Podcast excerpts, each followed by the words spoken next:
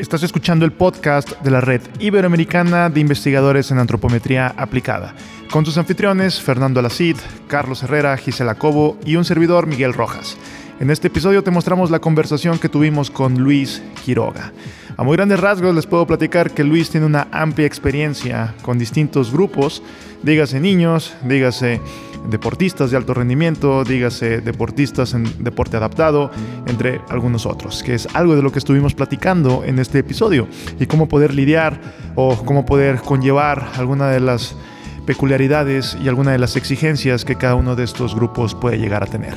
De igual manera, platicamos acerca de su trabajo en cuestión de investigación, relacionando o tratando de relacionar la antropometría con el cáncer de mama. Algo muy interesante que va a ser para los que estén metidos en este mundo, pues de suma relevancia. Y les platico un poco acerca del perfil de Luis Quiroga. Él es licenciado en nutrición por la Universidad de Guadalajara, tiene un máster en nutrición clínica por la Universidad del Valle de México y es doctor en investigación clínica por la Universidad de Guadalajara.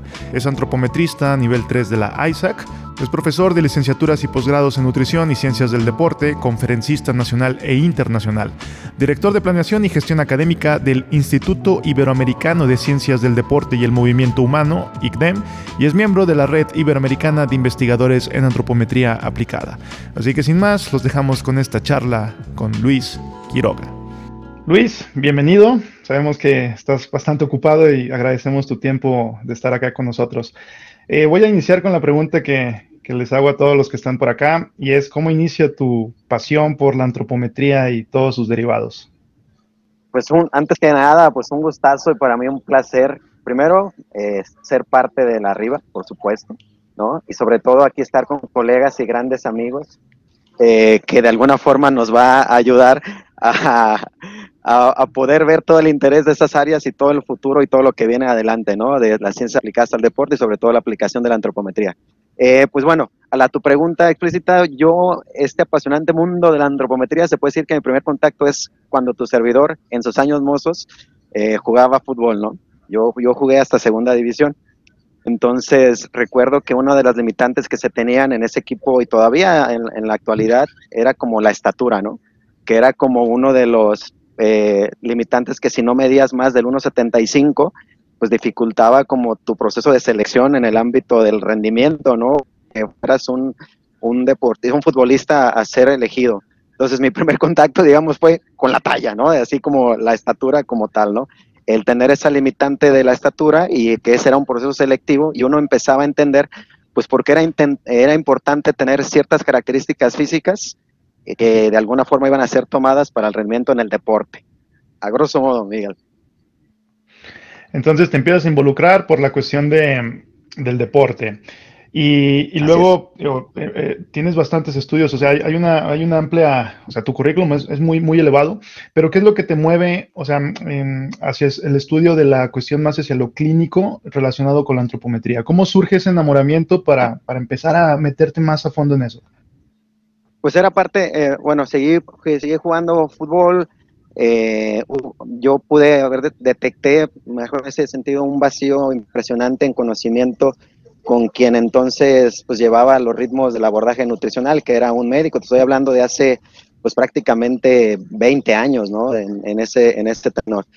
Eh, pues las cosas no se dieron como uno esperaba, yo dejé de jugar y me fui ligando un poco con el club en cuestiones médicas, me metí un poco de lleno a cuestiones prácticas eh, con, el, con el grupo o el cuerpo médico y ahí empezó empecé a ver yo el análisis del estudio de la composición corporal.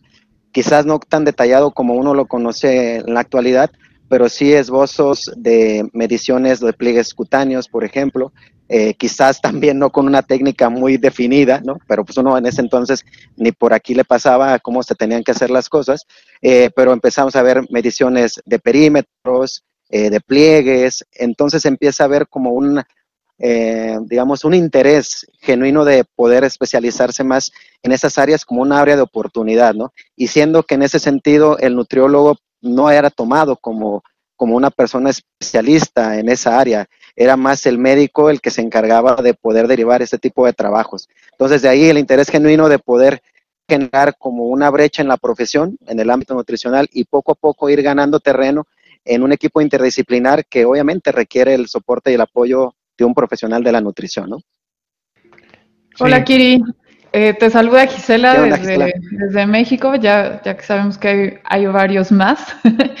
Amigo, es un gusto tenerte aquí y fíjate, yo sí quisiera tener, o bueno, eh, siento un común denominador en especial contigo porque no solamente estamos aplicando lo que es la antropometría para el ámbito deportivo, sino también para el ámbito clínico. A mí me gustaría que desde esa perspectiva nos pudieras compartir ¿Cómo es la adecuación o individualización que tú haces cuando aplicas un perfil antropométrico, por ejemplo, para un paciente con obesidad? Ah, mira, pues amiga, un fuerte abrazo y sabes que mi, respeto y admiración en todos los sentidos. Eh, yo le digo mucho a los alumnos que nosotros con el paciente con alguna enfermedad crónica debemos de ser como los primeros respondientes cuando hay algo parecido como una emergencia, ¿no? Así como cuando llegan los, los policías o cuando llegan, por ejemplo, los peritos para poder eh, evaluar el caso o la escena, lo mismo tenemos que hacer nosotros, ¿no? Al, al ver al paciente, uno ya sabe las limitantes eh, que puede llegar a tener al poder hacer o meterse en una valoración con un paciente con una enfermedad crónica. Eso de entrada, ¿no?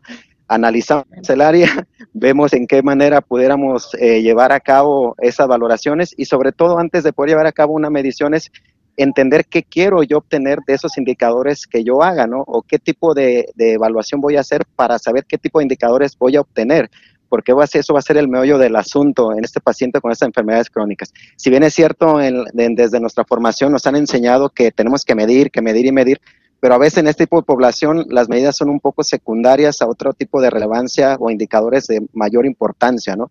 Tomando en consideración este aspecto o, la valoración que uno puede hacer con un paciente con enfermedad crónica, pues entenderemos que no necesariamente pues son las mismas mediciones que van a aplicar a un paciente en el ámbito físico, aunque estamos acostumbrados a hacer, a querer hacer el mismo perfil, ¿no? El seguir todas las 21 variables a lo mejor de un perfil restringido o agregar otras variables de un perfil más completo, ¿no? En esa población pues, sabemos que eso no. Aquí lo que debemos de identificar es qué quiero yo obtener de datos o de información de este tipo de población y para qué me va a servir en el ámbito de mi intervención nutricional, ¿no? ¿Qué quiero decirle? ¿Qué quiere demostrar? ¿Que tiene exceso de adiposidad? Pues bueno, pues eso bastaría con simplemente verlo, ¿no? Eh, no ni siquiera eh, lo incómodo que va a ser para el paciente el poder llevar a cabo una medición, lo dificultoso que va a ser para nosotros hacerlo, ¿no? También eso conlleva pues un análisis y una expertise que a lo largo del tiempo y dando tumbos tras tumbos y errores tras errores, pues uno se da cuenta que a veces pues no es así como lo marca muchas veces la literatura, ¿no? Lo que nosotros debemos entender es que, bueno, ese tipo de población sí requiere una valoración, por supuesto, pero la primera pregunta es, ¿qué quiero obtener de indicador de ese tipo de población o para qué va a servir hacer una evaluación antropométrica? Sabemos que, por supuesto, algunos perímetros, algunos pliegues pudieran quizás tomarse y tomar referencia para un análisis de la composición, pero lo primordial es qué quiero obtener yo de esa valoración. Sí, recuerdo también, bueno, eh, alguna vez en alguna certificación platicábamos, Fernando y yo, que, simplemente el hecho de poder medir los pliegues, pues podría ser un avance para el propio paciente, ¿no? Y considerar otra cosa que me gustaría agregar a lo que tú bien estás comentando, amigo, el hecho de, el impacto emocional que tiene sobre su perspectiva física un paciente que tiene obesidad, ¿no? Entonces, Normalmente cuando estamos evaluando a un deportista, pues con facilidad se quita la ropa que sea necesaria para poder hacer una medición antropométrica. Pero es muy diferente la psicología de un paciente en, ese sentido, ¿no? Sí, no, los deportistas, sabes que están acostumbrados, simplemente ya saben que van a tener una medición antropométrica y llegan ya casi casi en paños menores, ¿no? Ya traje de baño, en short corto, licras, ¿no? Sin playera, ¿no? De acá con el paciente, pues bueno, de entrada sí les causa un gran conflicto el saber o el verse o, ponerse alguna ropa, alguna ropa que quizás no es como parte de su outfit natural, ¿no? El, simple hecho de, de, poder levantarse la playera, aunque sea un poco, y poder ellos mostrar su incomodidad, tanto mejor ante el aspecto físico que ellos pudieran tener por su estado de salud, ¿no? Eso también no es algo muy eh, cómodo o muy eh, adecuado que nosotros fomentemos, ¿no? Lo que sí es un hecho es que al final de cuentas, con las mediciones antropométricas, eh, no solamente estamos midiendo tejido adiposo, no solamente estamos midiendo tejido muscular o estructuras óseas, estamos también inmersos en, en evaluar al ser humano con todo lo que implica sus emociones y sentimientos, ¿no? Te saluda por acá Carlos Herrera desde Guadalajara en México. Eh, pues para mí Luis ha sido un gran maestro, eso es algo que tengo que mencionar. Tuve la fortuna de, de, aprender muchísimo de él durante el desarrollo de mi maestría en nutrición deportiva y siempre pues ha sido un gran apasionado de la antropometría, por supuesto, aplicada. Y además, algo que me encanta, Luis, del perfil que tú tienes es esa interrelación que has dado a la antropometría aplicada en este contexto con la nutrición. Un tema también, aunado a lo que comentaba Gisela sobre eh, eh, aspectos de o la evaluación al paciente con, con obesidad, ha sido también que has interrelacionado valores de antropometría y en conjunto con cáncer de mama. Recuerdo que tu tesis doctoral fue al respecto y me gustaría preguntarte, Luis, ¿en dónde inició esa, ese interés por querer explorar este tipo de asociaciones? Y una vez que inició ese interés, eh, ¿Con qué te tropezaste en el camino? ¿En qué culminó tus hallazgos, tu trabajo al respecto? ¿Nos podrías compartir, por favor? Claro que sí, Charlie. Un fuerte abrazo. Y tú sabes que te admiro en demasía y por supuesto valoro mucho tu amistad. Y eso es algo que no tiene precio, ¿no? Eh, fíjate que con respecto a lo que mencionas, sí, mi tesis doctoral, eh, lo que yo buscaba en la tesis doctoral era generar un tamizaje antropométrico, ¿no? hablando de que una de las primeras causas de muerte en la mujer y sobre todo en la mujer mexicana es la, el cáncer de mama. Entonces lo que yo lo que yo quería buscar era un perfil antropométrico pudiera generar otros factores o biomarcadores eh, fisiológicos, un problema, un factor de riesgo a predisposición de cáncer de mama. Entonces, eh, dentro de las limitantes, pues, hay un montón de anécdotas al respecto. ¿eh? ¿eh? pues bueno, eso es como parte de así como la introducción el interés genuino en ese tipo de población salió por algunos familiares, ¿no? Que habían tenido o han cursado ese, esa problemática y que por supuesto pues impactó, mermó de manera importante la salud, ¿no? Tuve la fortuna de poder estar en el Centro Médico de Occidente en la ciudad de Guadalajara, donde pues ahí hay demasiados estudios relacionados con esta temática, entonces dentro de un equipo interdisciplinario me contactaron para poder yo hacer las evaluaciones antropométricas y poder generar como investigaciones complementarias a, diferentes ramas de investigación. ¿no? Entonces, dentro de la labor que yo propuse eh, y dentro de lo que se hizo fue precisamente eso, ¿no? Yo quería generar como los factores de riesgo con respecto a las medidas antropométricas y poder detectar un perfil de la paciente con cáncer de mama, hablando de la escasez que había de literatura al respecto. Por ahí Rocco en Uruguay generó algunos estudios, alrededor como de dos o tres, en pacientes con cáncer de mama, pero ahí en fuera era muy limitante. Precisamente lo, lo achaco a las problemáticas de valoración de esta población, ¿no? Porque estamos hablando de población de arriba de 50 años, ¿no?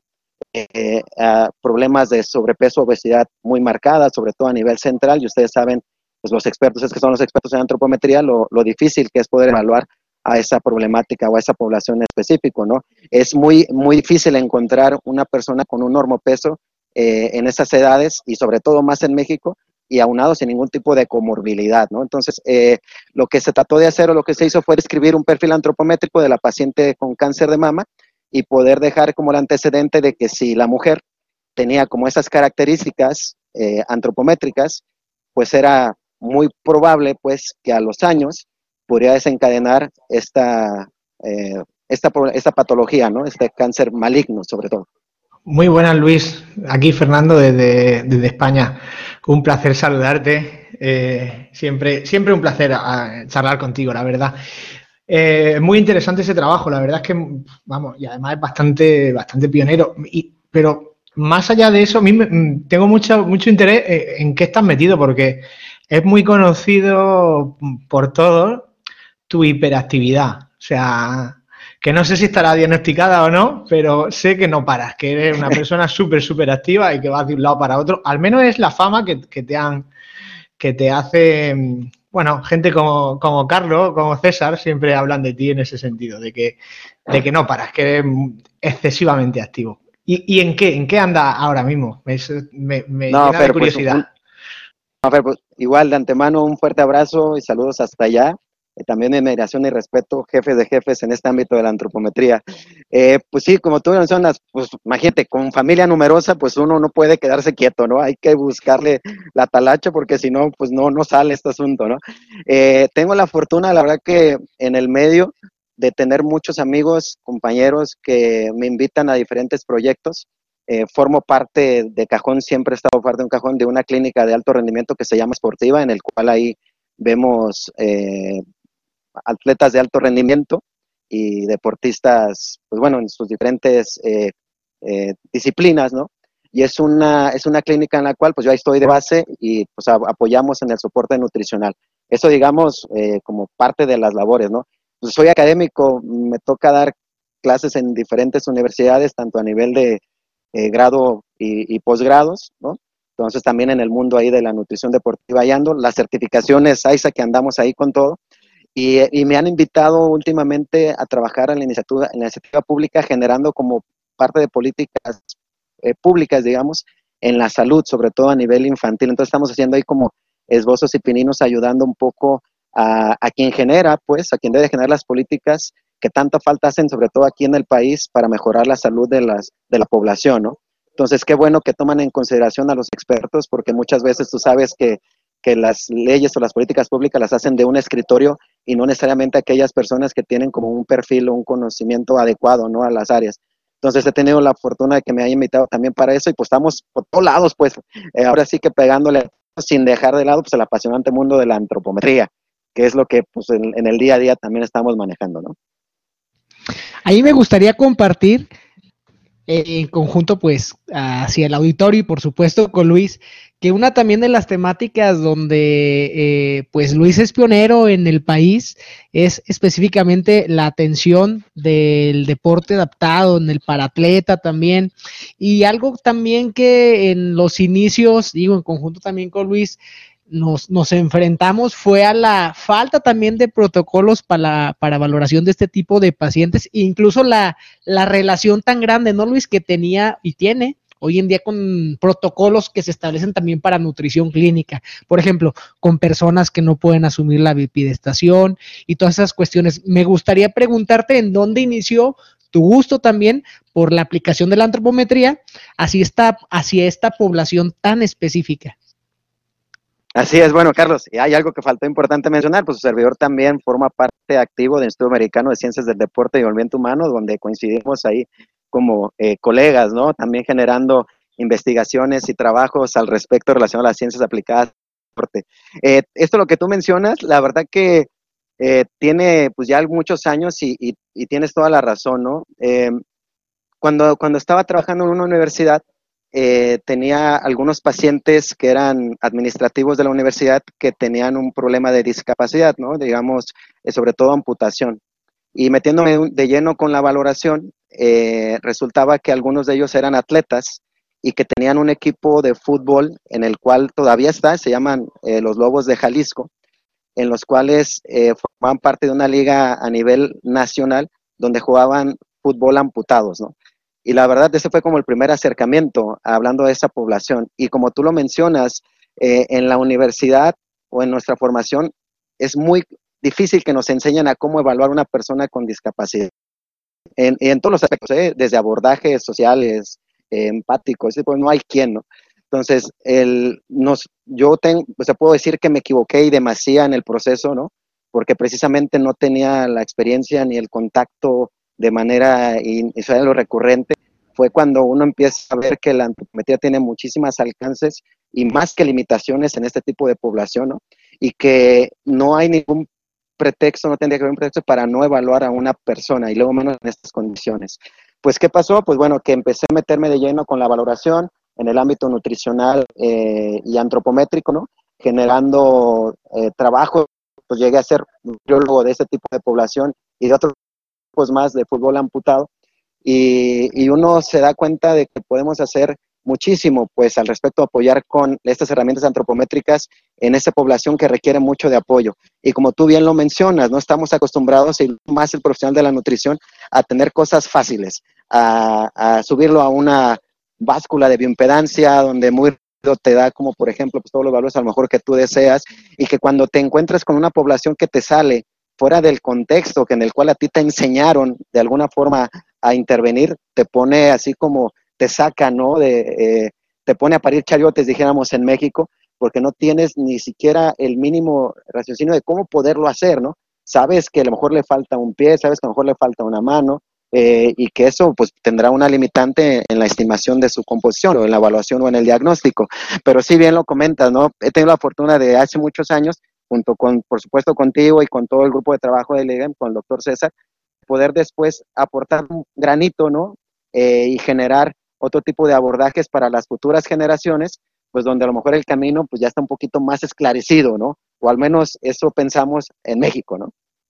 Luis, me, me vuela la cabeza cómo estás en diversos, o sea, cómo intervienes y, tienes una, una, diversidad enorme en, tu, en la población que puedes llegar a ver, ¿no? O sea, por un lado tenemos niños, tenemos personas con quizá eh, un sobrepeso muy excesivo, tenemos deportistas, eh, tienes, por ejemplo, gente que tiene alguna discapacidad o amputados. Eh, en ese sentido, digo, em, y vinculándolo un poquito a las variables antropométricas, ya, ya nos podríamos ir a otros tipos de variables, pero ¿qué es lo que tú podrías decir, por ejemplo, de las variables antropométricas que podrían ser las más útiles para la población general? O sea, sé que es una pregunta quizá un poco difícil, pero es, si tuvieras que decir algunas medidas que tú pudieras medir y que tú, este, que, representen datos de relevancia para una generalidad en la población, ¿cuáles dirías que son esas variables, este, o sea, las de cajón que se pudieran medir, eh, ojalá que se puedan, pero cuáles serían esas variables que de cajón te gustaría poder medir? Sí, de, entrada, pues una pregunta muy interesante, Miguel, porque como tú bien lo mencionas, pues va a depender mucho del tipo de población en la que estemos abordando, ¿no? Y, pero por lo regular creo que las que no pudieran faltar tienen que ser la masa corporal, estimarla de, de alguna u otra manera, la masa corporal, y la talla, ¿no? Esas sí son de cajón, de cajón, porque estas son pues muy útiles sobre todo para la estimación del gasto energético, principalmente hablando, ¿no? Ya hablando un poco más de personas más activas, yo creo que buscaríamos eh, la sumatoria de algunos pliegues en específico. Eh, estamos hablando de que en el deporte, pues sabes que la, sumatoria de seis pliegues es más que estudiado, ¿no? Pero ¿por qué no en el paciente con obesidad podemos generar nosotros una sumatoria a lo mejor de dos pliegues? ¿Cuáles pliegues? Pues bueno, a lo mejor los que sí pudiéramos tomar, ¿no? Quizás tríceps, por ejemplo, quizás pierna, en caso de ser necesario. Y vamos, con eso nos quedamos. ¿Por qué no hacemos nuestros propios protocolos sumatoria de dos pliegues? ¿no? Estamos hablando a lo mejor en una zona donde pudiéramos tener una estimación. ¿no? En un paciente con discapacidad, eh, pues bueno, dependerá mucho del tipo de amputación o el tipo de discapacidad que tenga, ¿no? Pero sí o sí, algún perímetro, por ejemplo, para poder tener datos de estructura muscular, estructura ósea también con algunos diámetros, y con eso, pues de, eh, de, ahí podemos quizás generar un pequeño perfil, ¿no? Pero creo que la, la, la invitación es lo mismo, ¿no? Que, que podamos nosotros poder valorar la posibilidad independientemente de nuestra población y poder sobre todo preguntarse qué es lo que yo quisiera estimar o qué es lo que yo quiero tener de estos indicadores, de esta evaluación que estoy haciendo y sobre todo para qué la voy a utilizar. A mí me gusta decirlo mucho con los alumnos, ¿no? De nada sirve tener una evaluación antropométrica si no le damos una funcionalidad. Y algo que muchas veces pues, suele ser es que solamente nos quedamos con el dato, pero no lo aplicamos, ¿no? Hablando, por ejemplo, en el deportista, pues de qué va a servir que tenga menos tejido adiposo o que tenga mayor volumen muscular. En un paciente con una enfermedad crónica, de qué va a servir que el paciente tenga menos tejido adiposo si no lo correlacionamos con, por ejemplo, sus valores de glucosa, resistencia a la insulina, valores de colesterol, de triglicéridos, algo que tenemos que ser complementario porque la antropometría, si bien es cierto, tendrá sus alcances y limitaciones, lo podemos complementar con otros eh, indicadores que, por supuesto, el profesional de la nutrición y en general de la salud, pues le puede sacar mucho provecho, ¿no? Oye, amigo, yo quisiera saber qué tanto uso haces, por ejemplo, en paciente con obesidad de lo que es el diámetro sagital. Ves que tenemos como que una fuerte correlación ahí en lo que se, eh, se refiere a la proteína C reactiva y pues la, el, la incidencia del riesgo de que desarrollen eh, resistencia a la insulina, etcétera, ¿no? O sea, alteraciones metabólicas. Sí, en, en realidad, amiga, no, no lo, te soy sincera, no lo, no lo uso mucho, sobre todo por la, bueno, en lo particular, por lo complicado en la toma de la medida, ¿no? Eh, sí, eh, utilizo algunas variables más, más sobre todo, por ejemplo, en cuanto a poder hacer algún perímetro, eh, y de ser necesario ligado con la cintura, ¿no? Eso, igual como un biomarcador, pues sabemos de riesgo cardiovascular. Pero tanto el diámetro sectal sí he tenido oportunidad de haberlo hecho en algunas ocasiones, pero precisamente a las limitaciones que me pude haber encontrado, mejor eh, preferí, bueno, al menos no, no tomarlo como de manera inicial, ¿no? Sí, además las condiciones en las que se pide, por ejemplo, en el protocolo de Loman, ves que es así que condición su, en posición supino, eh, eso te implica como otra, otras circunstancias para el propio paciente, ¿no? Luego identifica la L4 y L5. a ver, vamos a ver dónde lo... Sí, no, por eso cuenta, es muy, muy, muy complicado, ¿no? Muy complicado el poderlo hacer, sobre todo con aquellos pacientes con obesidad muy, muy mórbida, ¿no? Muy mala. Hola Luis, de nuevo. Aquí estoy para hacerte una pregunta incómoda, ¿cómo no? Eh, aparte de todo lo que, has comentado, que, de las preguntas que te han hecho los compañeros, todas muy interesantes. Luego, cuando utilizas variables derivadas, ya sea somatotipo, proporcionalidad, bueno, porcentajes de, grasa, tú al, final, ¿cuál es la que más utiliza o con la que más te sientes sientes de más utilidad en, tu labor diaria, ¿no? Por así decirlo. Fíjate, eh, Fer, te, retomo así como un poco la pregunta. Lo que yo hice también con este, quise hacer, bueno, más bien hice, eh, fue con estas pacientes con cáncer de mama poder sacar pues prácticamente somatotipo, composición corporal y pues, pues uno se da cuenta de todas las implicaciones y, los, y las, eh, las desventajas, ¿no? En el poderlo querer o hacer. Eh, y, eso va a tu pregunta porque depende mucho el tipo de población que uno pretende, ¿no? Que uno tiene, porque por ejemplo en el ámbito eh, con la discapacidad, pues dependerá mucho, al final de cuentas, el tipo de discapacidad para ver qué tipo de alcance uno puede llegar a hacer en la profundidad, ¿no? Tanto con algunas proporcionalidades o algunos segmentos corporales y, por ejemplo, el mismo biotipo, ¿no? Que uno, que yo soy fan del biotipo, yo siempre lo he dicho, me declaro fan del biotipo. Eh, con, los, con los pacientes en el ámbito deportivo, eh, no, no me caso yo con alguna fórmula en específico, ¿no?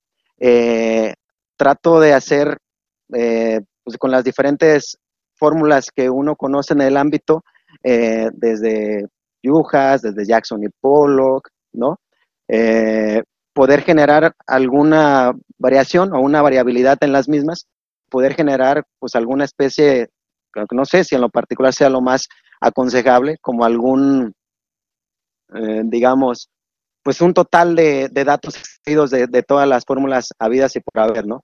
Eh, no, me, no me caso con ninguna. Eh, obviamente las fórmulas dependerán mucho de la metodología y por supuesto desde el mismo plicómetro, desde la misma población a estudio, pero trato de profundizar o hacer en el ámbito deportivo la mayor capacidad o características de, de cruzar datos con todo lo que pueda, ¿no? Desde el fraccionamiento de cinco componentes hasta variables e índices muy específicos con los deportes o las disciplinas que uno ve.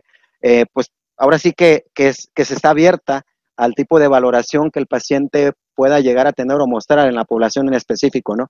No, no tengo como un protocolo muy marcado de, casarme con una fórmula en específico o con un perfil así único de medidas, ¿no? Lo, trato de adecuar si tengo varias eh, proformas, digamos, para diferente tipo de población. Hasta en la misma discapacidad eh, si tiene un brazo, si no lo tiene, si tiene los dos, si no lo tiene, en un paciente con obesidad, si tiene obesidad central o si tiene más obesidad hacia el ámbito ginecoide o miembros inferiores, o si es un deportista en cierto tipo de deportes, trato como de, buscar otras alternativas, eh, que creo que eso es lo que me ha funcionado, ¿no? El no generalizarlo en la evaluación antropométrica.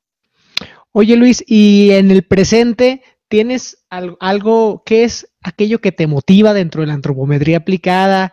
¿Qué te gustaría explorar hoy en día? ¿Hacia dónde eh, te visualizas, por ejemplo, no sé, los próximos cinco años en la aplicación de, esta área del conocimiento que tanto nos gusta?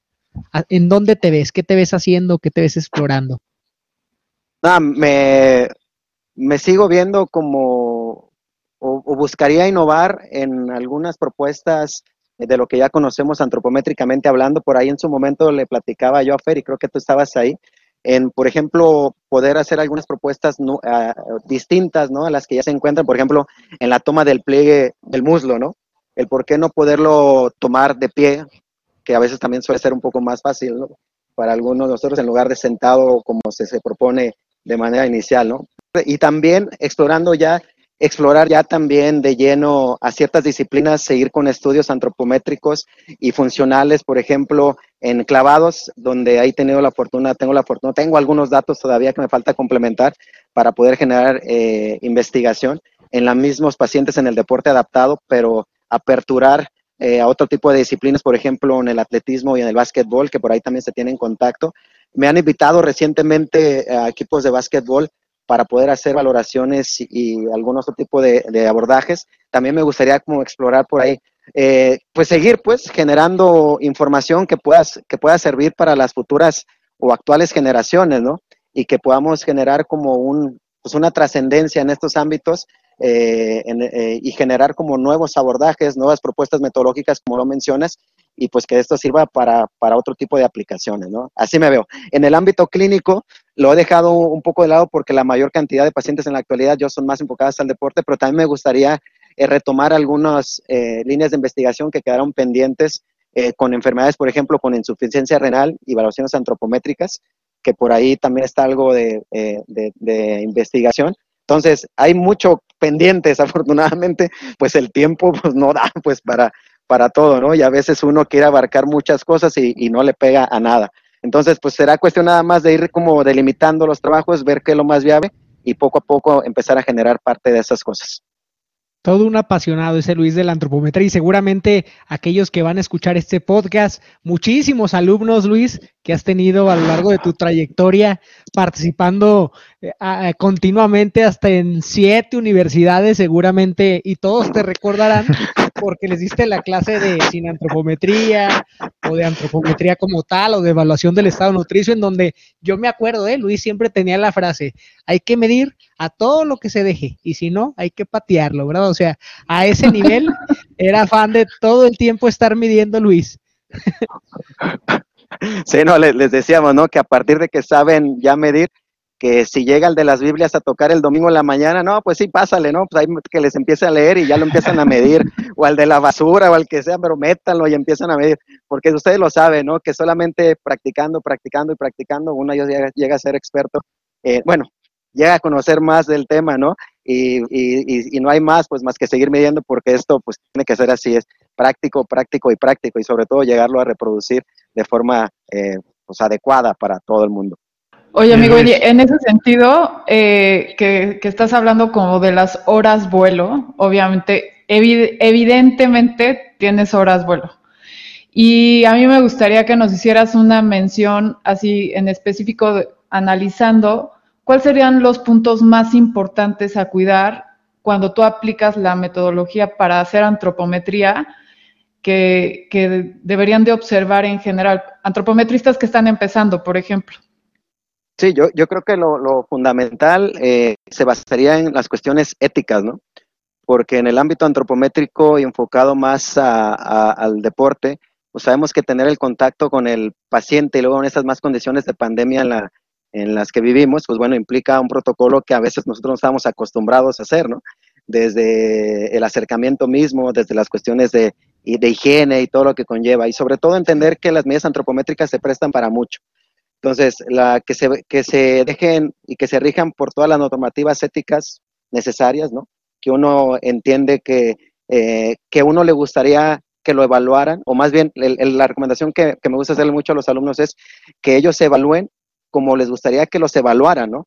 Y no nada más a ellos, sino también a su mamá, a su mamá, a su hermana, a su hija, todo en ese aspecto, tomando en consideración estas cuestiones éticas y del cuidado, ¿no? Del buen proceder. Eso es como el punto importante, ¿no? La recomendación número uno. O sea, que entiendan que hay un respeto hacia el paciente y que no solamente es un paciente que se va a dejar pellizcar, ¿no? O sea, que hay algo más. Y de ahí, exactamente, ¿no? Y que ahí, pues todo lo demás conlleva a que se metan de lleno a conocer que no hay un protocolo único, ¿no? que los protocolos muchas veces nosotros los tenemos que generar, ¿no? Con respecto a las limitaciones que a veces uno detecta a lo largo del tiempo y que siempre estará la antropometría abierta a nuevas propuestas en abordajes, que lo único que a veces llega a ser la limitante es nuestra cerrazón o nuestro o lo que queremos ver cerca, ¿no? Y no exploramos nuevas áreas o no exploramos nuevas propuestas metodológicas. Entonces, creo que esto da para mucho más, ¿no? Creo que esto da, a lo mejor los protocolos que tenemos siempre son dignos de mejorar y tenemos otras alternativas para hacerlo y de ahí en fuera que entiendan que también esto es práctica y que también tienen que seguir una técnica específica, ¿no? Entonces, en este sentido, creo que el seguir un protocolo, el seguir una metodología, también atiende a hacer bien las cosas y no simplemente hacer las cosas por hacer, ¿no? Que eso es algo muy importante. Luis, además del pliegue de muslo que nos compartías que podría ser una propuesta interesante tomarlo de pie, ¿habrá otra, otra propuesta que podrías decir que en cuestión metodológica quizá valga la pena poner sobre la mesa? No, eh, bueno, en ese es lo único Los que perímetros, Luis, acuérdate, tenemos por ahí ese pendiente también, que es investigación conjunta de Era, es, exacto, a, eso iba para allá. Fue una vez que platiqué yo con, con el jefe, jefe Fer, que le dije, oye Fer, ¿por qué nunca han tomado el pliegue de esta manera? Si yo, bueno, lo he visto, hemos hecho algunas cosas con algunos pacientes y para mí se me hace más fácil. Pues bueno, pues hay que proponerlo, por ahí decía Fer, pues hay que proponerlo, pues no, no, lo hemos propuesto, pero por ahí está, ¿no? El, el, eso era como unas pláticas después con Carlos y con el doctor Acero, que él participó en el podcast pasado, también se platicó acerca de la, manera en, la, en cuanto a, la fuerza de presión que nosotros ejercemos al tomar un perímetro, que no todos lo hacemos de esa misma manera, si mal no recuerdo, y en diferentes otro tipo de, eh, circunstancias que nos pueden ayudar a, hacer como un, una, un protocolo más adecuado, ¿no? Este era otro trabajo que está ahí también pendiente con Carlos acerca de algunos perímetros metodológicamente hablando. Y eso, Miguel, lo único que tenemos ahorita sí que recuerdo, ¿no? Eh, no le hemos dado, no nos hemos sentado más, pero seguramente habrá algunas otras variaciones, otras variantes que, no, que pudiéramos quizás proponer. Digo, desafortunadamente, pues a veces las ideas son las que sobran, pero el tiempo es el que falta. Totalmente. Oye, eh, Luis, siempre hay una pregunta que, que yo suelo hacer un poquito compleja. Y también, bueno, a ver, a ver cómo, sales de ella, ¿no? Supongo que con, éxito. Eh, una, la cosa es muy sencilla. Tú sabes que nuestra red se fundamenta sobre todo en la colaboración, ¿no? De que, bueno, todos aportamos algo y recibimos, ¿no? Intentamos entre unos y otros, pues cubrir las deficiencias del grupo al completo, ¿no? Y claro, la pregunta es obligada y siempre la intento hacer. Está claro que tú tienes mucho que aportar, pero quiero que me concretes. ¿Qué, qué, puedes aportar tú a la red? Creo que en, la red, por, o sea, yo sé que hay una serie de expertos y, maestros próceres del área de la antropometría y quizás lo que yo pueda ayudar o aportar en, como dentro de la formación, eh, veo un área de oportunidad en el ámbito clínico. Eh, porque veo pues mucho relacionado a las ciencias aplicadas al deporte como tal, ¿no?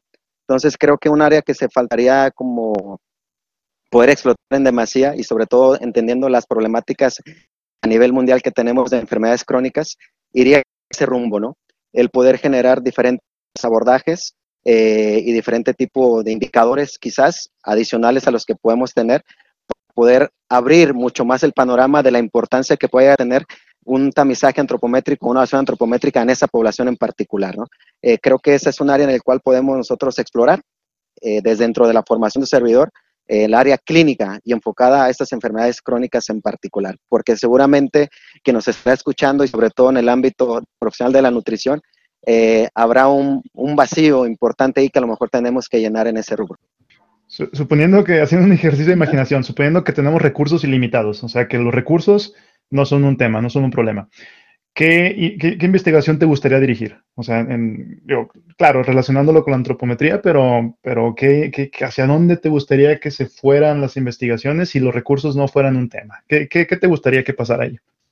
Fíjate que algo que últimamente de las líneas que he estado revisando y que en su momento también platicamos con Javier Butragueño eh, en España, con el tema del músculo como órgano endocrino y todo el impacto antropométrico que puede llegar a generarse, ¿no? Hablando también de la obesidad sarcopénica, que es otro tema ahí también pendiente en el cual las evaluaciones antropométricas pudieran también aportar mucho. Entonces serían como las áreas enfocadas a los que creo que pudieran irse estos tipos de valoraciones, principalmente este tipo de población y por supuesto ahí derivado y replicado en el paciente con diabetes mellitus, en el paciente con hipertensión o cualquier enfermedad cardiovascular que precisamente cursa a lo largo de su tiempo, de, la, de su patología, por cambios importantes en su composición corporal, ¿no? Y por supuesto funcionales. Y ahí los indicadores antropométricos pudieran jugar un papel fundamental en la intervención. Sí, que me da la, digo, me, da la impresión, no sé, a lo mejor Fer, Charlie, a lo mejor puedo estar equivocado, eh, pero me da la impresión de que la antropometría todavía está en pañales. o sea, claro, ya, ya tenemos muchos fundamentos, ya hay mucho que, podemos sacar, pero no sé, me, da la impresión que aún hay algo, o sea, aún hay mucho que se puede rascar, hay mucha investigación que nosotros podríamos obtener, mucho tipo de, de, no sé, de, usos para las variables. Digo, me da la impresión de que hay mucho campo para allá. Digo, corríjanme si, si estoy diciendo tonterías acá. Yo, en lo personal, Charlie, coincido totalmente contigo, Miguel. Hay mucho campo por explorar porque aún hay varias limitaciones, poblaciones a las cuales no se han llegado, este, estudios también con muestras muy pequeñas, que bueno, pues hace falta un mayor análisis, una mayor exploración para... Pero, pues, pero incluso... por consenso, ¿no? Sí, incluso eh, en cuanto a la metodología, hay muchas dudas en, si lo que estamos midiendo representa lo que queremos que represente o lo que creemos que representa. Entonces, eh, hay que poner muchos límites. Sí, efectivamente. Hay que poner en duda muchas cosas eh, y hay que, más que nada, a lo mejor sabemos que funciona, sabemos que tiene relación con determinadas cosas, pero a lo mejor lo que conviene en algunas ocasiones es acotar la utilidad. El, ejemplo más fácil, más sencillo es pues los pliegues. Ya sabemos que pliegues demasiado pequeños no representan tejido adiposo, solo piel, y, pliegues muy grandes, pues son muy difíciles de tomar o, no representan lo que hay debajo, el, tejido adiposo subcutáneo que, hay. No hay una doble capa. Entonces, eh, ese es el ejemplo más sencillo, pero podríamos hablar de lo que habéis comentado antes, de los perímetros, cuánto apretas, cuánto no apretas. Y, luego también de estas medidas tomadas a lo largo de la edad, también, pues, muchas veces, pues. Así es. Eh, y, ¿A sí, Luis? No, no tiene nada. Y no, y no, sé si coincidan, no sé si coincidan, pero creo que cada vez más eh, hay un, quizás un poco más de esa necesidad, esa área de oportunidad, que el crédito, los profesionales de la salud lo están teniendo en cuenta, ¿no? Pues como un ejemplo mismo, el índice de masa corporal, ¿no? Que a lo largo de los años pues ha dejado de alguna manera de tener tanto impacto quizás como, en, como, como inició, ¿no? O de alguna forma como se le ha dado otro sentido. Y ese es uno de las, de a lo que me refería con innovar o con buscar otras alternativas a las cuales pues muchas veces se nos enseñó y se siguen replicando en algunas circunstancias como un indicador fehaciente de salud, ¿no? En ese aspecto. Pero a lo mejor faltaría como eso, ¿no? Poder generar esos nuevos protocolos, empezar a, a, ¿por qué no?, a generar nuevas metodologías en este tipo de población que vaya más allá para lo que tú mencionabas, ver, tener la claridad quizás de lo que estamos haciendo tiene una funcionalidad y sobre todo una necesidad de poder ayudar al paciente, ¿no? Creo que el ejemplo a mí claro a lo largo de los años en esa masa corporal, tomando en consideración los avances de estas cuestiones antropométricas a lo largo de la historia, ¿no? A mí me surge, o sea, coincido perfectamente contigo, amigo, pero me, me, surge, por ejemplo, una duda que sí plantearía, aprovechando que están aquí todos y, sobre todo tú que estás en el aspecto clínico. El índice de masa corporal como tal lo utilizamos como un dato epidemiológico porque es un punto de partida, pero por ejemplo, en un tema con una embarazada para calcular la ganancia de peso durante el embarazo, pues es nuestro, es nuestro core, o sea, índice de masa corporal pregestacional. ¿Qué propuesta podríamos tener al respecto si no fuera el índice de masa corporal para poder calcular cuál es la ganancia de peso en función de su estado previo al embarazo, por ejemplo? Ahí, por ejemplo, uno de los indicadores eh, eh, que, se ha revisado también, el perímetro eh, de la cintura, ¿no?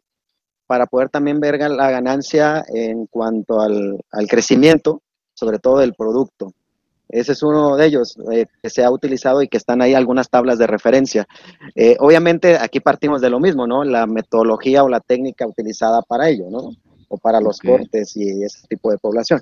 Eh, no sé si verá otro tipo de, de medida así que se venga rápido para poderlo hacer, ¿no? Pero a lo mejor en este caso, pues a lo mejor pudiera ser complementario, complementario al índice de masa corporal, no que lo sustituya complementario, porque eso también es importante tomar en cuenta, ¿no? Que en la antropometría habrá algunos índices que sean funcionales y que quizás tendremos que darle una variación u otra alternativa, ¿no? Que complemente y potencialice el efecto de ese indicador, ¿no? y, es seguro que el IMC en el embarazo ah, eh, funciona bastante bien, ¿no? Ha demostrado eh, ser una buena. Y por ejemplo, la utilidad, ¿no? De lo que estamos comentando. O sea, normalmente estamos utilizando un perímetro de pantorrilla o de tobillo, sobre todo de pantorrilla, ¿no? Para estimar cómo se está comportando la masa muscular, pero en el embarazo tiene otro sentido. O sea, donde estamos inclusive buscando si hay la presencia de edema, ¿no? Te digo, ya para empezar a, cerrar esto, eh, considerando eh, lo, que has, lo que has podido ver de los estudiantes, tanto tiempo en la docencia, ¿algún consejo que tú creas que pueda ser pertinente este, según lo que más hacemos mal las personas que a lo mejor no tenemos tanta experiencia? ¿Qué consejo podrías dar? Uno solo. No, que, que se aprendan de las equivocaciones, ¿no? Que uno puede tener en el camino. Pues al final de cuentas eso es lo que nos va a ayudar a, a hacer pues mejores en el área, ¿no? Y sobre todo en las medidas antropométricas, pues uno va a tomar y uno va a cometer un montón de, errores sabidos y por haber, ¿no? Eh, el entender que si bien es cierto, no, hay métodos complementarios a la antropometría, ¿no? Entender que este es un área de oportunidad que tenemos mucho para dónde explotar, que, y no, que sean eh, novedosos, ¿no? Con algunas propuestas, por supuesto, y que si este mundo del deporte, de la nutrición, de la antropometría, es algo que les apasione, pues nunca lo dejen. Al contrario, que se, que se reúnan, que busquen a profesionales expertos así como ustedes, en los cuales estoy seguro que los alentarán y les darán algún tipo de recomendación o consejo, pues para que sigan en este camino, ¿no? Eh, uno aprende mucho de, de todos los expertos en esta área, ¿no? Yo un maestro que tengo muy en la mira, pues a Fer, ¿no? Que simplemente el escucharlo, ¿no? A Carlos mismo, a Giselle, a Miguel, ustedes que siempre con, con sus enseñanzas, pues ilumina, ¿no? A veces el camino cuando uno cree que, eh, que está perdido, ¿no? Entonces, que, se, que, que busquen grupos de trabajo, que, que, busquen a referentes en el área, que estoy seguro que serán adoptados, ¿no? Y para seguir ellos eh, generando nuevos eh, trabajos. Uno, yo siempre lo he dicho, uno, uno va de salida ya, ¿no? Y lo que uno a veces quiere es pues trascender y dejar como caminos para que sea más fácil de transitar para otras personas, a lo mejor para lo que para uno fue muy difícil, el hacerlo, ¿no? O picar piedra. Y, a lo mejor a uno le hubiera gustado que, le, que, que, alguien le hablara, ¿no? Le hubiera dicho, ah, vente, te invito a que hagas esto, o te invito a que hagas lo otro, pero en realidad a veces no. Uno tuvo que abrirse puertas, pues, donde no las sabía, ¿no? Eh, o a veces es a tal grado, digamos, no, no, no quiero decirlo, el, el, recelo profesional, pues que se te cierran también los grupos de trabajo por, por querer trascender otras personas a otros niveles. No, en este ámbito no es así estoy seguro que entre más redes de trabajo, entre más eh, compromiso tengamos nosotros en ayudar a otras personas en este ámbito de la antropometría, pues vamos a crecer. Al contrario, aquí todos estamos para ello, ¿no? Y no cerrar las puertas, creo que sería como de lo más recomendable y que se acerquen a personas que sí saben. Bueno, Luis, ni se te ocurra jubilarte, ¿cómo que? A ver. ¿Qué me, no, no, ver, no, ¿qué me pues, estás contando? Sí, con la que tienes. No, no, no, no, no, no, no, te jubiles tan pronto que, que no, no puede ser. Eso. O no, ya en, unos meses más ya me das el descuento en el transporte público y en pagar el precio. Venga, hombre, pues si tú ya estás en el mejor momento, Luis. Solo hay que verte. No, no, no, no, si te ocurra. Tú tienes que seguir con tu ritmo porque eso es el, secreto de, de, tu eterna juventud. Así que no, no, no, no, no, no quiero oír nada más de eso. No, eso está fuera de lugar. Lo traeremos de arriba abajo, entretenido y ocupado, para que, como le gusta a Luis, para que no se, no se nos vaya. Pues bueno, Luis, por mi parte, agradecerte, siempre es muy enriquecedor escucharte, creo que para aquellos que nos escuchan también lo será.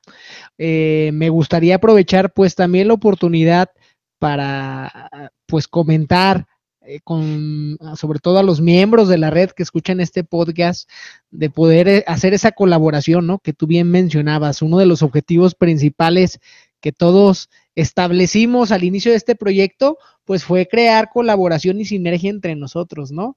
Que los mismos miembros escuchen estos capítulos, que sepan en, eh, en, nuestras áreas de trabajo qué es lo que hacemos, qué proyecciones también tenemos a futuro para podernos integrar a, dichos proyectos y bueno, hacer las cosas más sencillas, como bien dices tú, pues ir acompañados en el camino y que de pronto a lo mejor alguien ya pudo abrir esa puerta y nos puede iluminar más fácil para continuar generando pues proyectos de investigación, ¿no? Que es uno de los objetivos principales.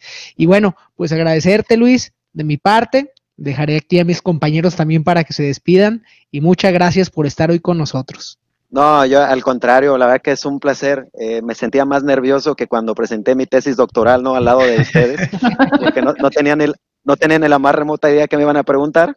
Entonces dije, ya conozco a Fera, ya anda por ahí, dije, me voy a poner a, parir chayotes. No, no, la verdad que disfruté mucho la, la, entrevista. Yo, yo encantado que se me invite a estos foros y si por supuesto yo puedo ayudar a contribuir a que la Riva pueda ser aún más exitosa de lo que es, pues cuenten con su servidor y también para todos los integrantes de la Riva, si dentro de las eh, de los trabajos que ha hecho el servidor o dentro de la, del área de conocimiento que tengo, pues puedo ayudar, pues adelante, ¿no? Para eso estamos. Eh.